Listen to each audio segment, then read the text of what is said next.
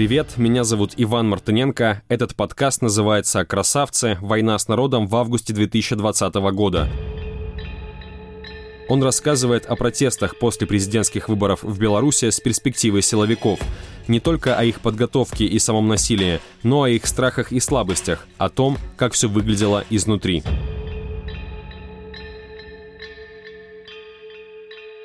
После насилия первых трех послевыборных дней и изгнания из страны Светланы Тихановской наступает передышка. Днем 12 августа две сотни белорусок вышли в белой одежде с цветами в руках к Комаровскому рынку в Минске и выстроились в цепь.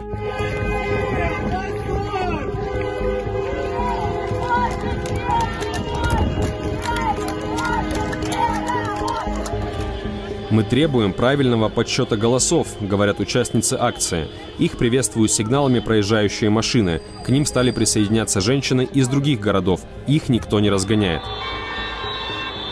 Одна из инициаторов этой акции на Комаровке вспоминает, как это было. Возможно, и правда есть какой-то коллективный разум, а возможно, просто женщины Беларуси настолько крутые, уникальные, умные и талантливые, что как ко всем гениям к ним единовременно приходят одинаковые идеи. так практически в одно и то же время в нескольких городах начались мирные акции протеста а, среди женщин. Они все вышли в белых одеждах, они все вышли с а, плакатами с юмором, с добром, с миром. Силовики работают по методичке, и у них есть а, возможность реагировать на любую силу, кроме силы любви. Они просто, а, они, сила любви их парализует. Это очень забавно за этим наблюдать, как женщины стали самым сильным оружием среди вообще всех возможных инструментов. Сила мирного протеста в том, что она выводит на улицы тех, кто был аполитичен и очень боялся долгое время. Почему женские акции не разгоняли, в отличие от протестов предыдущих дней? Что изменилось в тактике властей? Свою версию предоставляет бывший силовик Александр Азаров, который сейчас возглавляет Байпол. Но дело в том, что после жесткого разгона в первый день людей вышло еще больше от возмущения, каким образом разгоняли предыдущих. А там избивали детей, и вышли их родители, да, а, знакомые. А, и поэтому они увидели, что чем больше они бьют, тем больше людей выходит. И, а, видимо, приняли решение на либерализацию. То есть они выпустили задержанных с Окрестина, Э, как-то, чтобы, возможно, успокоить народ и все, чтобы они подумали, ну, все, хватит. Но им этого не удалось. После того, как протесты женщин прошли мирно и их никто не разогнал, на акции стало выходить все больше людей. И какое-то время силовики допускают эти действия и воздерживаются от насилия. Просто такой ход. А я знаю, что даже когда разгоняли акции протеста, в том же Губопике, к примеру, шла колонна и сразу шла команда по радиостанциям по всему городу. Так, все, там захват, разгоняем их, там задерживаем, перекрываем. Но когда увидели, что колонна становилась слишком большой, сразу поступала команда «отбой», не трогать эту колонну, потому что она слишком большая. Милиция действует по планам, эти планы они пишут, они в принципе одинаковые на каждой акции протеста. Ну, вы видели, что акции протеста, если они были большие, то их не трогали, пока они не начинают расходиться. А когда расходятся, тогда уже задержат одиночных людей, э, которые не могут оказать сопротивление соответствующее. 12 августа более 200 медиков вышли в Минске на акцию «Медики с народом».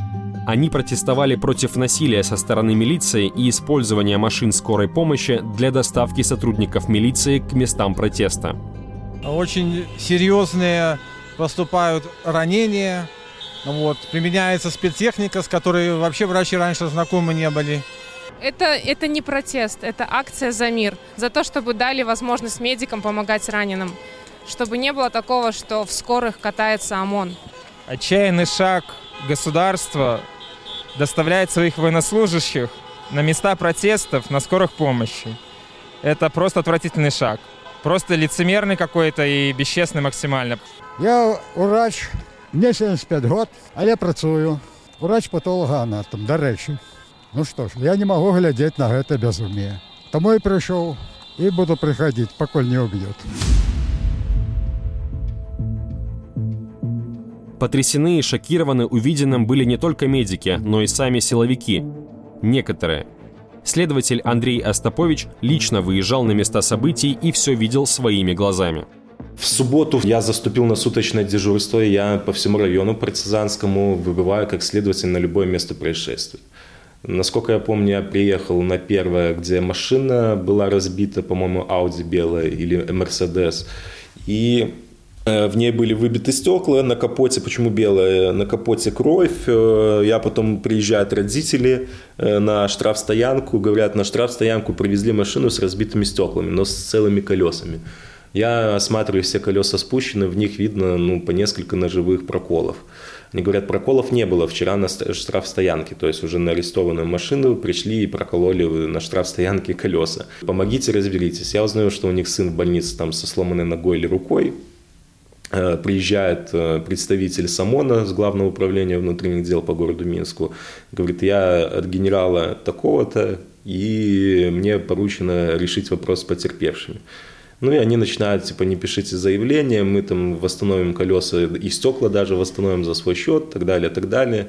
Это было первое. Второе было с сорвавшимся, которым дубинку в рот сунули молодым парнем, у которого мать потом впоследствии там погибла от нервного срыва или что-то такое, там многодетное.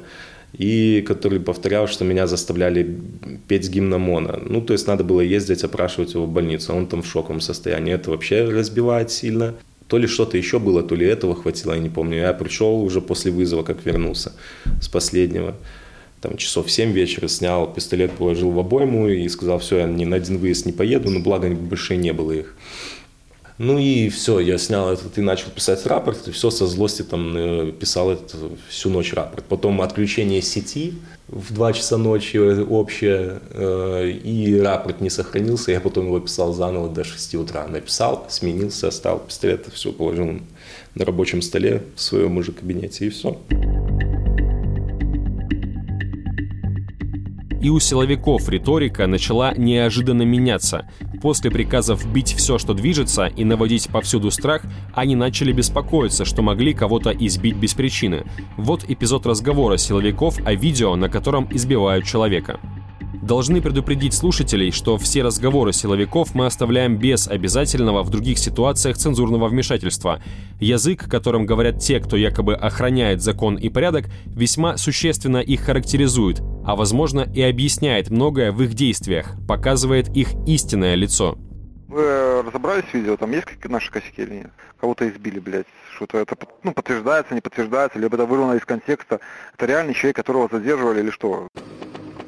Разговаривают Виталий Козлов, первый заместитель начальника управления внутренних дел Миноблисполкома и сотрудник Министерства внутренних дел, личность которого пока не установлена. Задерживали э, реальный человек, который задержан, только они не сняли этот момент, э, откуда его гнали, только э, кусок, который его выпили, и все. А его выпили? Ну, когда вот это по этому видео. А что он делал, блядь? За что его задерживают? А его гнали с этого, с, с площади там догоняли. А он что на площади сделал, чтобы его гнать? Ну, всех туда ж под замес подпускали. Блять, ну ты так не пиздани нахуй, что всех... Не-не. Ну, он что-то должен был сделать, блядь, если к нему уже специальные средства применяли. Он установлен Нет. это лицо? Не, не, не установлено. Там-то и дело. И генерал сказал не устанавливать.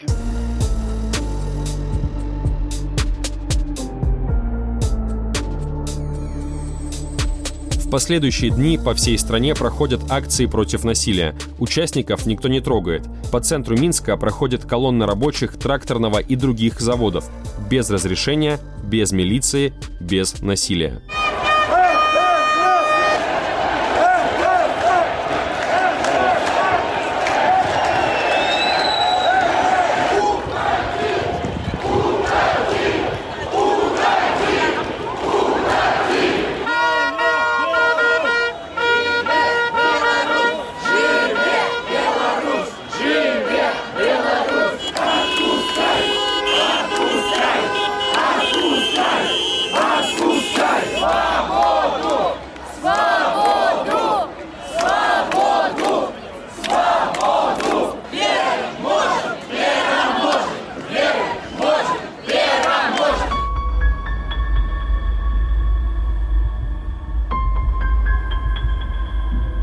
Как выяснилось, 12 августа силовикам было приказано прекратить насилие. У них стали возникать сомнения в правильности прежней тактики.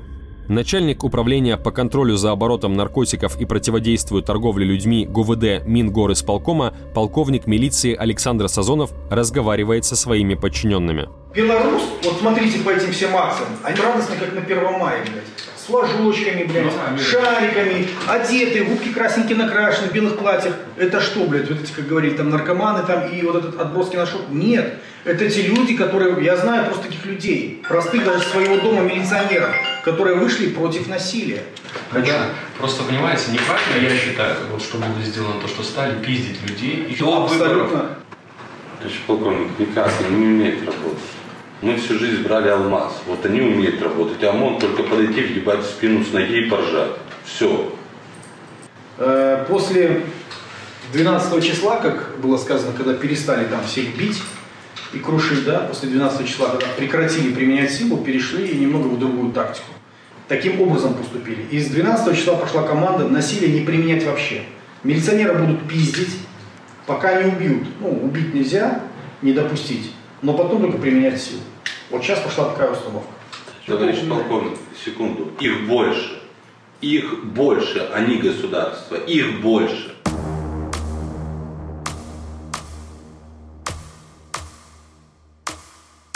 В 2020 году в Беларуси возникла ситуация, с которой до тех пор силовики не сталкивались. Отсюда растерянность в их решениях и действиях. Все разрабатывалось на ходу, реакции были спонтанными. Видя всю предвыборную кампанию, все, что как происходило, и что они сами привели к, этим массовым мероприятиям, к недовольству людей, как они привели, ничего там продуманного нигде не было.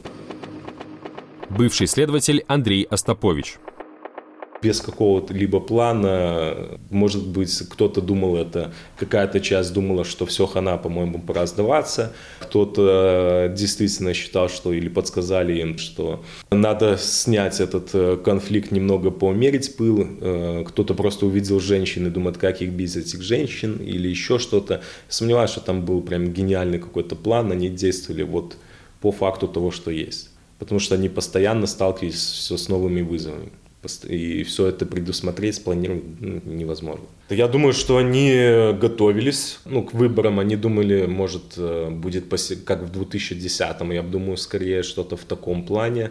Но я уверен на 100%, что они не ожидали, что произойдет такой ажиотаж. То есть они, видимо, действовали так же, как в 2010-м. За ночь мы сейчас всех отлупим, все разбегутся и больше никто не выйдет. Они не ожидали, что начнется в понедельник, вторник, среда, что люди будут выходить все больше и больше, что начнется не только в Минске, а начнется по всем городам. Этого они точно не ожидали. Они все силы стянули в Минск, а в других э, городах у них там непонятно, что происходило.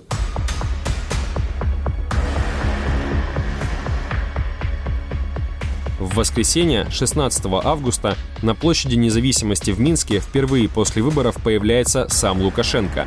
Там он организовал митинг в свою поддержку. Я позвал вас сюда не для того, чтобы вы меня защитили.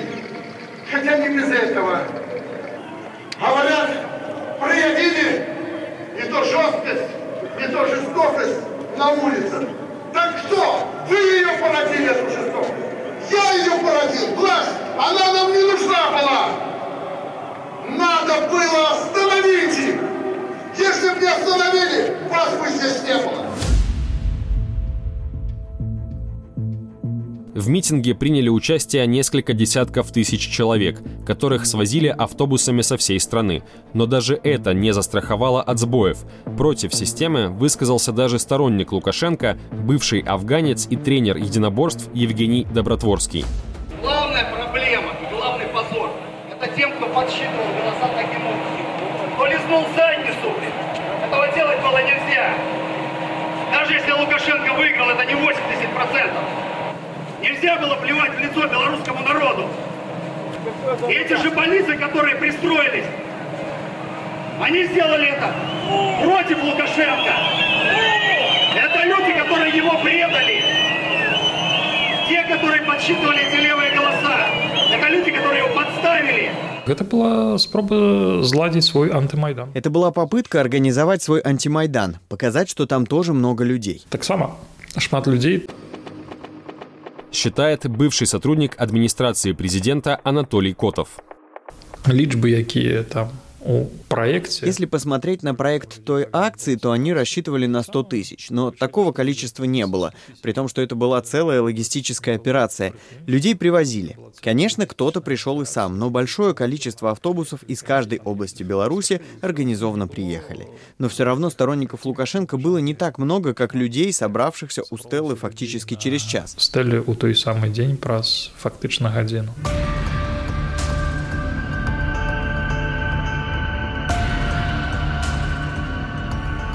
Таких массовых акций, как 16 августа 2020 года, Беларусь не видела за всю свою историю. Людская река, сотни тысяч человек, заполняет улицы и проспекты Минска.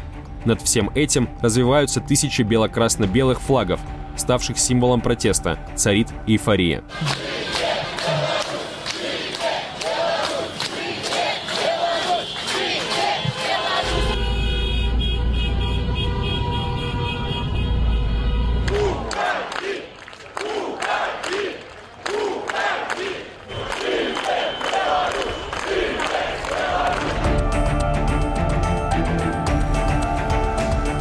Смелости людям придавало то, что их абсолютно никто не трогал. Гэта была продуманная тактика и вось нават. Это была продуманная тактика.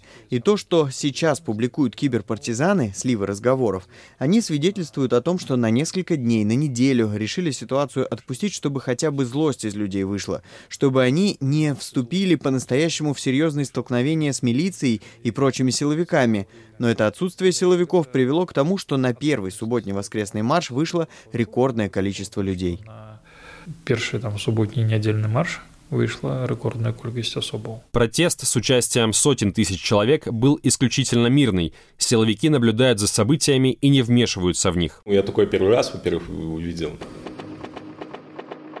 Бывший следователь Андрей Остапович был одним из участников исторического марша. Были коллеги, с которыми я говорил, ты потерял, я не знаю, ты такого исторического момента никогда не застанешь, ты потерял такое, что ты это не, не увидишь, не прочувствуешь. Было такое, и были коллеги, которых я там встретил вместе с собой, которые меня узнали, сами подходили, сами здоровались. И тихорей мы заметили. Вот мы коллегами сидели, но мы тихорей заметили, видели, которые там стояли там, и так далее. И был огромный соблазн крикнуть «Тихари, мочи их!» Там так хотелось это крикнуть, три стояло, чтобы их там вмесили, но я еще на тот момент все-таки типа сотрудником являлся, не забыл.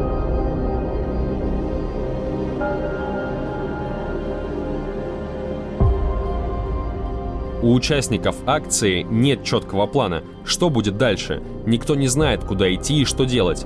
Силовики наблюдают за всем со стороны и не предпринимают никаких действий. Милиция не могла справиться, потому что против такой массы уже реально физических сил не хватало. Говорит бывший начальник Володарки, сезон номер один на улице Володарского в Минске, Олег Алкаев. Оружие применять нельзя, а масса свое дело сделает. И тогда конфликт перешел бы уже в стадию, в активную такую. И вот эта неделя, да, такая, она была ступором для власти. Потихонечку, они потихонечку начали, они сразу начали агрессию. Там были случаи, когда вообще милиция не было на улице. Вот и когда почувствовали, ну, интуитивно, понятно, в толпе было много осведомителей, всяких настроений толпы передавали, что когда поняли, что никто никого никуда не призывает, там никакого свержения не будет, сносить там заборы, сносить ограждения, захватывать дворцы, ну, как вот, допустим, в Алмате было, никто же ничего не сделал. Правда, подходили на Володарку, что-то там э, окружили, там ее потребовали, потребовали. Ну, захватить Володарку дело непростое, там очень много оружия, и там осаду могут, как Брестская крепость, могут там неделями держать. Поэтому, ну, постояли и ушли, но никто им двери не открыл.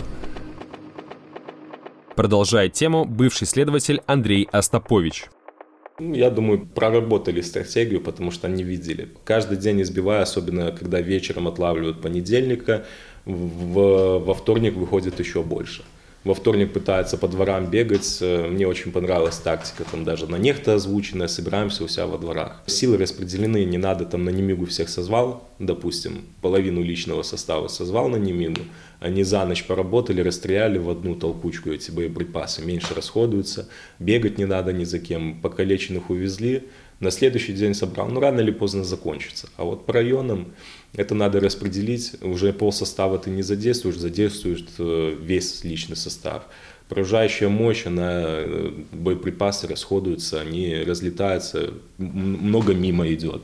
Бензин по всему городу, приедь с, с Пушкинской, потом на Каменку, потом там на Серебрянку и так далее, этим автобусом поезди, покатайся бензина много тратится. Ну а самое основное к среде я лично видел, что они уже за собой, выбегая с автобусов, это вот когда подстрелили друга моего знакомого в ногу, то э, у них эти щиты уже болтались по земле, волотились, потому что одна и та же смена третьи сутки подряд. Это первый фактор, они не могли уже физически э, выдерживать такие нагрузки столько дней подряд, а второе, что наоборот валом все больше людей выходило. И э, они понимали, что надо что-то делать, чтобы людей выходило меньше. Дать выгулиться, люди сами по себе точно так же устанут. И что произошло по факту? Разошлись, там палатки никто не разбивал, на площади никто не оставался. Посмотрели на это и потом потихоньку-потихоньку самых активных, что они на видео, э, скажем так, всех записывали, э, вычисляли, самых активных в чатах вы, вычисляли и тихонько днем ездили в будние дни потихоньку активистов задерживали. Это все транслировалось постоянно в телеграм-каналах, запугивание, остальные начали задумываться, кому есть что терять, кто-то начал уезжать, кто понял, что сильно накосячил, хотя я это так не назвал, кто сильно выступал. И, конечно же, это постепенно-постепенно сошло на нет.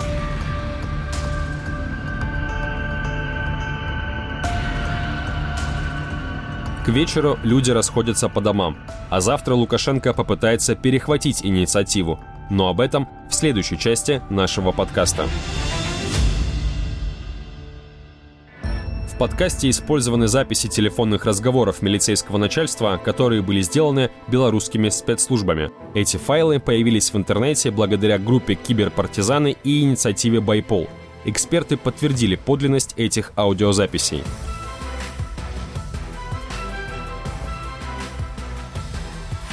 Оригинальная версия этого подкаста была создана белорусской службой «Радио Свобода» на белорусском языке.